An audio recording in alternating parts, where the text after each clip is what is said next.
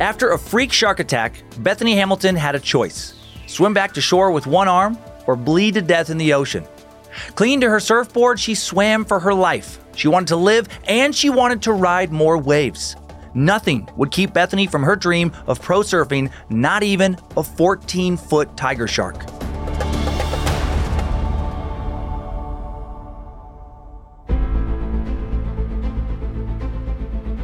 Hello and welcome to Incredible Feats, a Spotify original from Parcast. I'm your host, Dan Cummins. You can find episodes of Incredible Feats and all other Parcast shows for free on Spotify or wherever you listen to podcasts.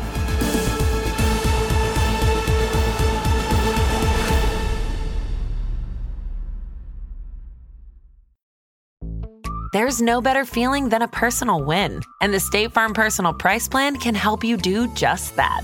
Talk to a State Farm agent today to learn how you can bundle and save with the Personal Price Plan. Like a good neighbor, State Farm is there. Prices are based on rating plans that vary by state. Coverage options are selected by the customer. Availability, amount of discounts and savings, and eligibility vary by state.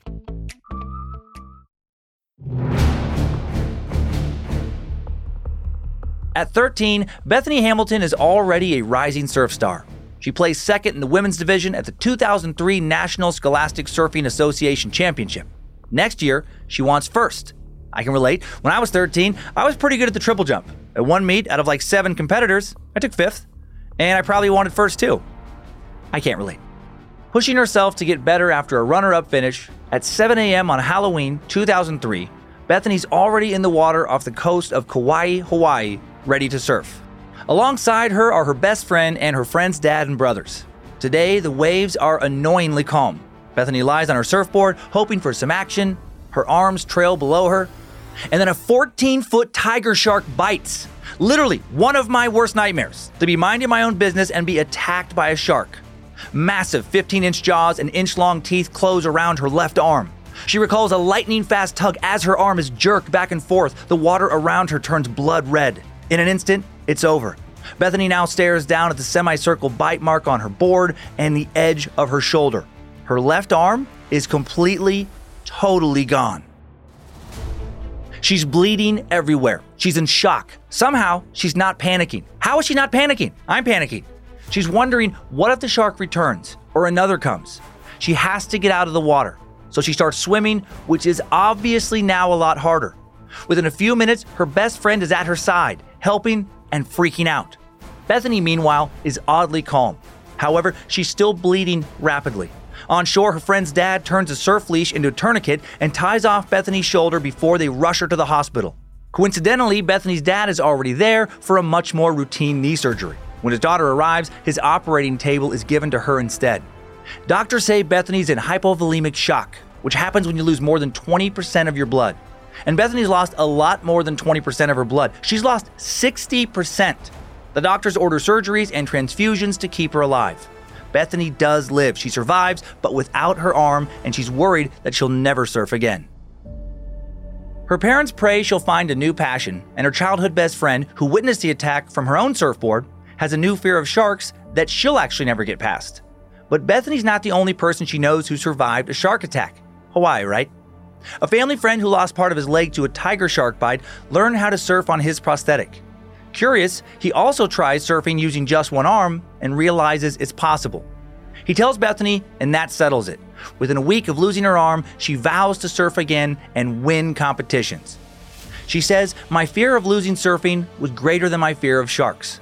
Wow, I am still way more afraid of sharks than I am of not surfing. Less than a month after the attack, Bethany's back at the beach. You heard that right, less than a month after losing an entire arm. Bethany tries to surf again. Alongside her best friend, Bethany grabs her surfboard with one arm and splashes out into the waves. She still has bandages on her shoulder. Fear does not stop Bethany from relearning how to paddle out. It's not easy. Imagine a kayak. If you only paddle on one side, you go in circles. Same with Bethany's surfboard. And as she fights her way out, waves break right into her face. Normally, surfers duck dive under incoming waves as they paddle out. But if Bethany duck dives, she'll lose hold of her board. So Bethany and her dad modify her surfboard, adding a handle she can grip when she swims under the waves. Once she's past the breakers, Bethany works on popping up and staying up. Bethany needs an amazing amount of thigh and core strength to do this. Every second, whooshing waves threaten to knock her back down. After several tries, Bethany figures it out. Paddle out, pop up, ride the wave, and she's surfing again.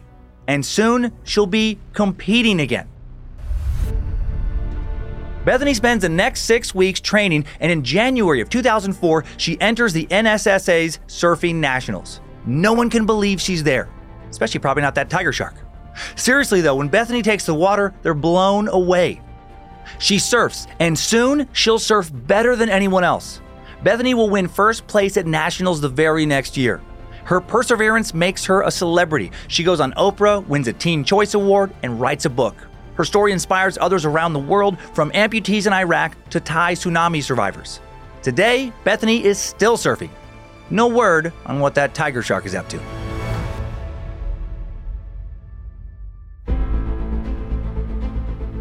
Thanks for tuning in to Incredible Feats. For more episodes of Incredible Feats, follow us on Spotify.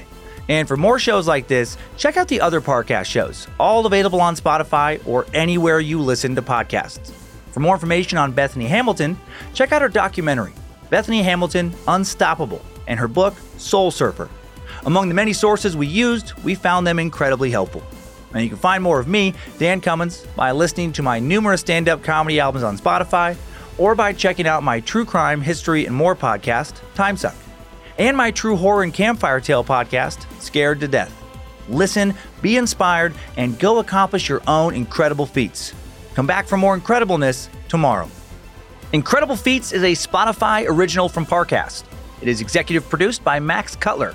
Sound design by Kristen Acevedo with associate sound design by Anthony Vilchis. Produced by John Cohen and associate produced by Jonathan Ratliff. Written by Maggie Admire. Fact checking by Kara Mackerling. Research by Umbika Chotera, Jay Cahio, and Mickey Taylor. Incredible Feat stars Dan Cummins.